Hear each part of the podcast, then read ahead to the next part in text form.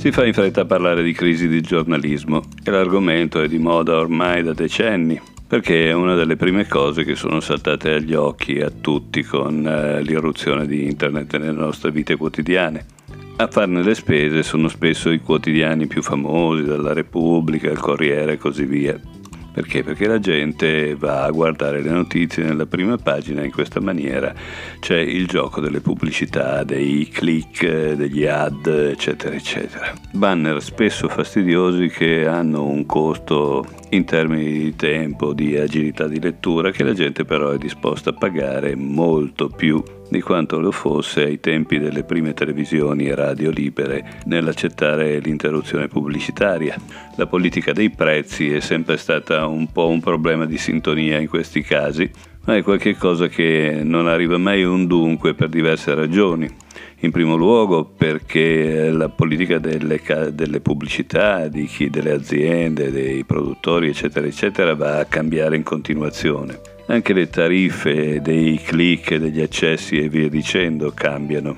Ma credo che tutto questo discorso sia vittima un po' di una perversione, la solita perversione del come eravamo e della paura di come potremo diventare. E mentre abbiamo queste paure sui grossi fenomeni come quello delle grosse testate, in realtà quello che sta cambiando è proprio il panorama della notizia, della diffusione della notizia, di quello che una volta si chiamava giornalismo, ma che adesso è praticamente sfrangiato in una miriade di attività che erano un tempo attività di giornalismo e oggi invece sono attività a piede libero. Chi ne fa le spese probabilmente è il giornalista mh, ordinato, ovvero sia inserito nell'ordine quello che ha fatto un sacco di gavette per arrivare a una posizione che invece attualmente è in una situazione abbastanza aleatoria a dir poco. Quello che sta invece avvenendo è che tutta una serie di persone, esperti o altro, fanno attività che un tempo erano qualificabili come giornalismo e lo stesso vale per le testate che diventano siti piuttosto che social, piuttosto che curation. E proprio quella della curation è una dimensione di cui si faceva poco parlare e probabilmente fra poco non se ne parlerà neanche proprio più perché, non perché sparisca, ma perché diventa altro. Ovvero sia si incomincerà a dire che oh, ci sono miriade, queste miriadi di attività molte delle quali sono derivate da un'attività che un tempo si chiamava di curation, ma che oggi è semplicemente la normalità. Esiste e continuerà a esistere sicuramente il giornalismo di indagine, quello dei vari report e cose del genere, e continua a essere di una fondamentale importanza, anche se bisognerebbe ragionare di nuovo sul rapporto costi-benefici ma questo è un discorso sospeso ancora per il momento, mentre il discorso agenzie è qualcosa che è interessante. Ovvero sia, se per le notizie vere e proprie l'agenzia continua a essere il vero fulcro, il vero internet esiste da tantissimo tempo, molto prima di internet, e ha cambiato la faccia del giornalismo da quello, se vogliamo, prima che esistessero le varie ANSA, Reuters, eccetera, eccetera, a quello attuale dove le varie agenzie si sono ritagliate uno spazio ben definito dal quale poi derivano per i rami tutti i vari articoli e commentatori eccetera eccetera. Spesso la, il giornalismo che leggiamo, lo sappiamo ben tutti, è una sorta di aumento di lettura aumentata della notizia pura e semplice che è stata trasmessa loro, a partire dalla quale si fanno ricerche, si linkano altri argomenti, eccetera, eccetera, e si confeziona un prodotto finito detto articolo. Quando però ci spostiamo da qui a un'attività di informazione più settoriale, la questione diventa complicata. Facciamo un esempio. Possiamo avere dei giornali o dei siti che si occupano di medicina, di psicologia, di management, di diritto e così via, all'interno delle quali ci sono poi delle rubriche piuttosto che degli speciali, eccetera, eccetera. E queste possono avere un valore per chi si occupa appunto di medicina, di psicologia, di diritto e così via. La periodicità di questi giornali intanto non è così assodata.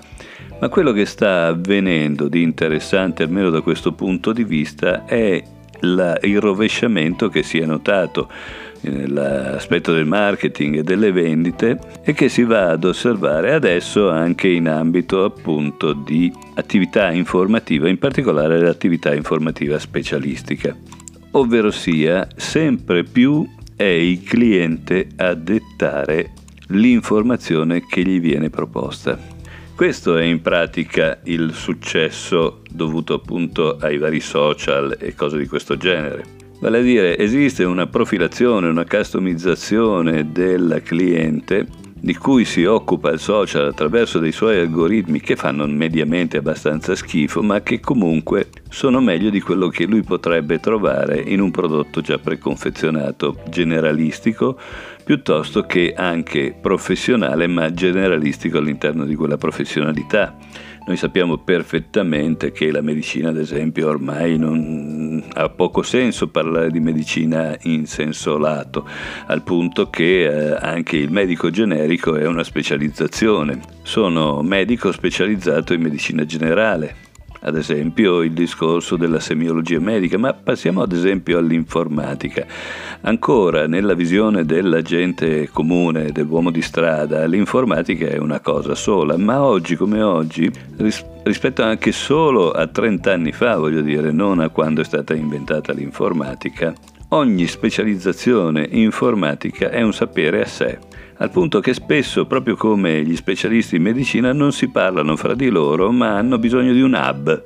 E infatti attualmente potremmo dire che una delle discipline eh, che stanno sempre più affermandosi è quella dell'esperto hub, ovvero sia della stele di rosetta fra quello che i vari specialisti dicono, ognuno nel suo settore. Noi in quanto pazienti sappiamo perfettamente che spesso lo specialista dice ah no ma questa malattia deriva dal, dal problema che eh, è afferente appunto al mio settore. E così dicono anche gli altri specialisti consultati per lo stesso problema al punto che il paziente incomincia a diventare disorientato di fronte a tutte queste opinioni e appropriazioni indebite. Allora che cosa succede? Che spera di avere un medico di base che se la sappia cavare e si sbrogli da questa babele di specialisti. Pensate, in azienda sta arrivando la stessa situazione. L'ambito informatico, quello che una volta era l'ambito informatico e che oggi è ambito digital, ovvero sia una moltitudine complessa di competenze, di specializzazioni, di attenzioni sempre maggiori, al punto che al manager generico sembra solo questione di pura fuffa e spesso lo è, richiede qualcuno che integri questa situazione. L'hub nelle aziende attualmente è più che altro quello che sa parlare, sa far de- dialogare fra di loro gli addetti alle attività di core business con quelli specialistici, guarda te, in ambito informatico. Ma le specializzazioni in azienda sono parecchie, quella della privacy ad esempio, quindi delle specializzazioni legate più all'ambito giuridico ad esempio, piuttosto che quelle dello sviluppo, dei saperi, della formazione, eccetera, eccetera. Quindi ecco emergere un ruolo di stelle di Rosetta sperando che non diventi anche lui uno specialista. Ma oltre alla stella di Rosetta, cioè a quello che fa interloquire le varie specialità, c'è bisogno di un accesso ad informazioni sempre più dirette e sempre più governate dai bisogni dei clienti e non dal sapere del giornalista.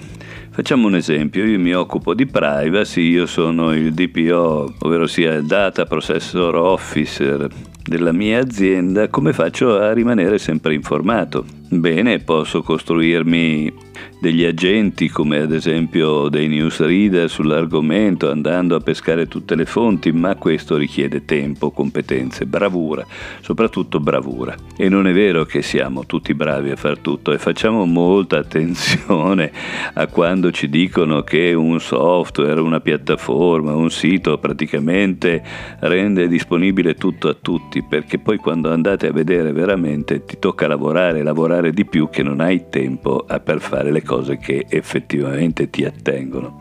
Questo ruolo richiede che o all'interno di un'azienda ci sia un efficiente team di eh, gestione delle informazioni, divulgazione delle informazioni, però anche là dove questo c'è spesso viene esternalizzata questa attività. Esternalizzata a chi? Spesso ad esperti del settore, che però non sanno parlare col destinatario finale allora quello che serve innanzitutto è riuscire a tirarlo dentro il processo, una sorta di agile della notizia dove il cliente finale fa parte del processo e anzi spesso è proprio il driver vero e proprio del processo, all'interno del quale c'è bisogno di gente che sappia produrre immediatamente qualche cosa di viabile, come si usa dire, con un neologismo discutibile ma che spesso fa parte del gioco, aggiornato e di qualità. E chi ne beneficia? Sicuramente, se vogliamo, il destinatario del business, ma il business non fa parte della notizia stessa. Chi si occupa della notizia dà appoggio a chi si occupa di business. Mettiamo il caso che io mi occupi appunto di privacy all'interno delle aziende e a questo punto mi rivolgo, come si suole fare, a delle società a degli studi che eh, mi appoggiano in questo tipo di attività dall'esterno. Questi studi facilmente non hanno solo me come cliente, altrimenti sarei praticamente un dipendente di quell'azienda. Ne hanno tutta una serie. Dove vanno a pescare questi signori le notizie? Beh, a questo punto vanno a cercare qualcuno che faccia questo per loro. Questo è un giornalista settoriale che però non può essere considerato propriamente giornalista. Sicuramente esistono già delle nomenclature per questo tipo di attività, agenzie, bla bla bla bla bla. Però dobbiamo uscire da questi gusci vuoti di definizione di, contenu- di contenitori, perché ormai ogni volta che noi costruiamo un contenitore abbiamo perso del tempo e abbiamo deformato il fenomeno in sé un fenomeno che è soggetto a cambiamenti molto più rapidi della capacità di percepirli e di inquadrarli. E anzi questa capacità spesso è un'ulteriore competenza. È una specie di catena Sant'Antonio, di pesce grande mangia pesce piccolo e così via. Però è un mondo che funziona sempre più così, sempre più parcellizzato, sempre attività più piccole, gente che fa più attività per poter eh, rendere il meglio clienti esigenti che a loro volta devono rivolgersi per fornire quelle competenze ad altri clienti ancora. Quindi tornando al nostro esempio, chi si occupa di privacy potrà tranquillamente accedere a mm, centinaia di fonti come minimo che si occupano internazionali che si occupano di questo, ma spesso non lo farà. Userà delle fonti per lui privilegiate, fonti a cui si rivolgeranno anche tutti gli altri. Chi fornirà poi a lui servizio appunto sulla privacy farà la stessa cosa e insieme sembrerà che parleranno un linguaggio dando per scontati tutti i passaggi del se ne parla, tutti dicono eccetera eccetera, ma le cose non stanno così. Quello che serve è costruire una comunicazione a livello della società specializzata in quell'attività che offre consulenza ad altre aziende o altre istituzioni, a questa società dovranno arrivare non attraverso un'attività interna che poi mh, è del tutto invisibile e viene fatta da persone che dovrebbero però occuparsi di altro e che alla fine non riescono a fare entrambe le cose bene, ma dovrà essere preparata da qualcuno che rispetto a questa attività utilizza le agenzie reali. Le agenzie reali sono sicuramente i newsreader, ma sono diventati sempre di più i vari social che spesso creano confusione, non da poco in chi ci si avvicina così. Chi invece facesse proprio questo tipo di attività la potrebbe selezionare e finalizzare molto meglio, preparando le notizie che possono essere date da questa società di consulenza ai vari clienti e non a 360 gradi, ad esempio sulla privacy, come stavamo dicendo nel nostro esempio, ma finalizzati ai bisogni dell'azienda che si segue. Naturalmente questo offrirebbe poco volume di comunicazione e si suppone che le aziende che si seguono siano più di una. allora subentra un altro livello di discorso, che è quello della community. Community che inizialmente può essere definita dal fatto che sono tutte aziende o persone che attingono alla stessa fonte di informazioni e che genera a loro volta una fonte di discussione e dibattito che può aver luogo all'interno della comunità. Quindi, per riassumere un po' la scaletta, noi abbiamo gli eventi. Gli eventi possono essere diffusi attraverso degli articoli, ad esempio in ambiti specialistici, però il più delle volte vengono contaminati attraverso il dibattito, attraverso i social, da LinkedIn a Twitter, eccetera, eccetera.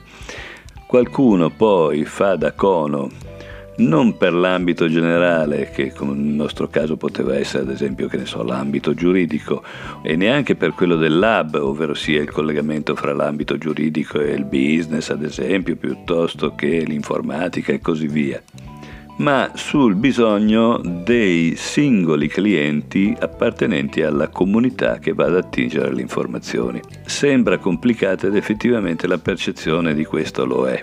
Ma poi una volta che questo entra nella pratica, il quotidiano va, si potrebbe dire, da sé. Il problema è che siamo in un paese dove tutti sono psicologi, tutti sono professori, tutti sono allenatori e tutti sono giornalisti e soprattutto com- esperti commentatori.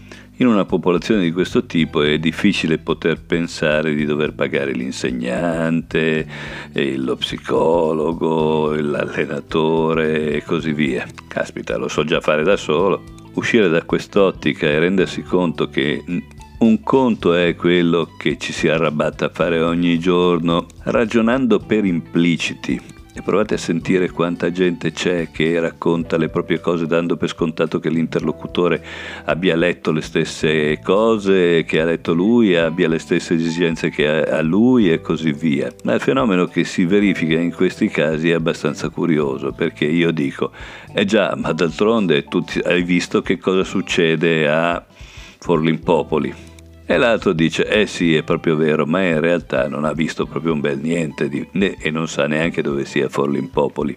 E gli risponde, d'altronde è vero, è tutto così, se tu sapessi quello che puoi vedere tranquillamente quello che è accaduto a Acquapozzillo. E l'altro dice sì sì è proprio vero, ma in realtà non sa dove si trovi Acquapozzillo, non ha la minima idea di quello che possa esservi accaduto.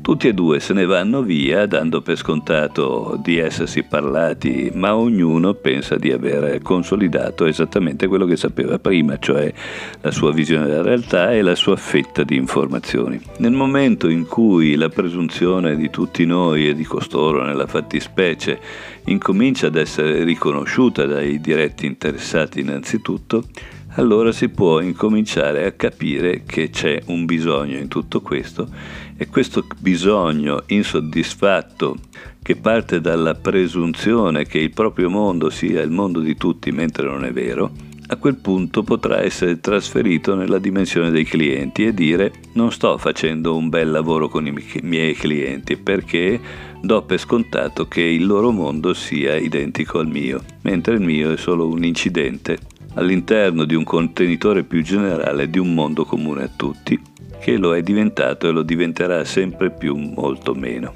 comune, voglio dire. A questo punto, una volta che hai capito questo, devi aprire il borsellino e trovare qualcuno che faccia quel mestiere, cosa che non è assolutamente facile, perché tutti cercheranno di fare articoli che vengono pagati sui centesimi o sui microcentesimi dei banner all'interno dei siti e spesso questo è meno faticoso anche perché tutto sommato non rende niente. Quindi sarebbe opportuno costruire dei professionisti di notizie destinate a specifici clienti, non di ambiti professionali, ma proprio di microlocalizzazioni usando quelli che sono le agenzie di oggi, ovvero soprattutto i social, ed essendo pagati quello che serve e quello che è giusto. Anche perché senza questo trovare il cliente e soprattutto continuare a mantenere il cliente è sempre più impossibile. Che cosa differenzia te da un altro nel momento in cui non sai descrivermi la differenza del tuo mondo? E guardate un po' in giro i siti e le proclamazioni varie e sono fatti com- spesso completamente da gente che non sa descriversi e non fa altro che scoppiazzare quello che hanno fatto i propri concorrenti. E anche per oggi ho parlato troppo, siamo quasi a 20 minuti, ti auguro un'ottima giornata e probabilmente ci vediamo domani se non sono un po' stanco, stufo o altro e non ho micro notizie da darti, ma mi diffondo anch'io sui vari social. Ciao ciao!